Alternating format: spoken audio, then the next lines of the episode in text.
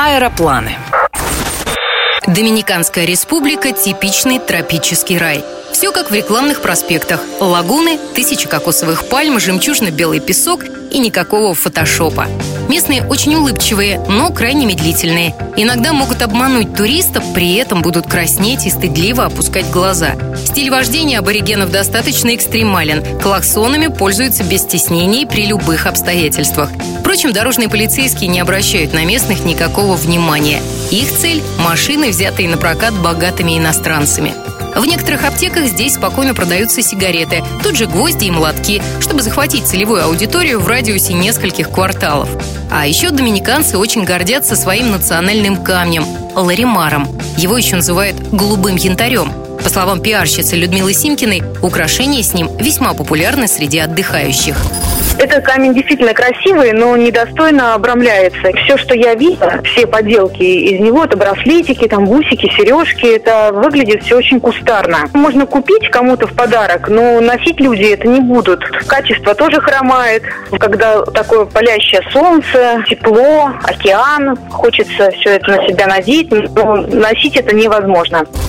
Сами доминиканцы любят блестящую одежду. Даже мужчины носят футболки со стразами. Очень мало курящих, хотя страна и является крупнейшим экспортером табака. Кроме того, этот народ очень религиозный. У них единственный флаг в мире, на котором изображена Библия. На каждой второй машине висит наклейка «Иисус спасет нас», а на ларьках небольшая табличка «Господь благословил этот бизнес». В Доминикане нет пенсии, всем старикам помогает родня, и она, как правило, многочисленная. Обычно на вопрос, откуда у тебя столько братьев и сестер, следует ответ «У нас в семье не было телевизора». Единственное, почему вы можете соскучиться, отдыхая в этом тропическом раю, по хорошему чаю. А вот кофе здесь отменный. Я лично везла из Доминиканы 21 пачку кофе. Кофе называется Санта-Доминго. Вроде бы там ничего страшного, но до самолета я не дошла. Меня с конвоем увели в подсобное помещение и допрашивали, что это такое в закрытых упакованных пачках под видом кофе я везу. Распотрошив одну, мне поверили на слово, в общем, и отпустили. Чтобы ваш отъезд из страны не был омрачен объяснениями с таможенной службой, просто сохраняйте чеки из магазина на все, что собираетесь вывозить.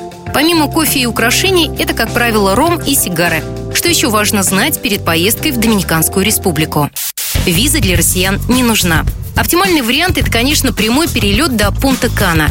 В небе вы проведете около 13 часов, а вот на дорогу с пересадками потратите никак не меньше 16. Ирина Контрева, Москва ФМ. Не теряйте впечатлений.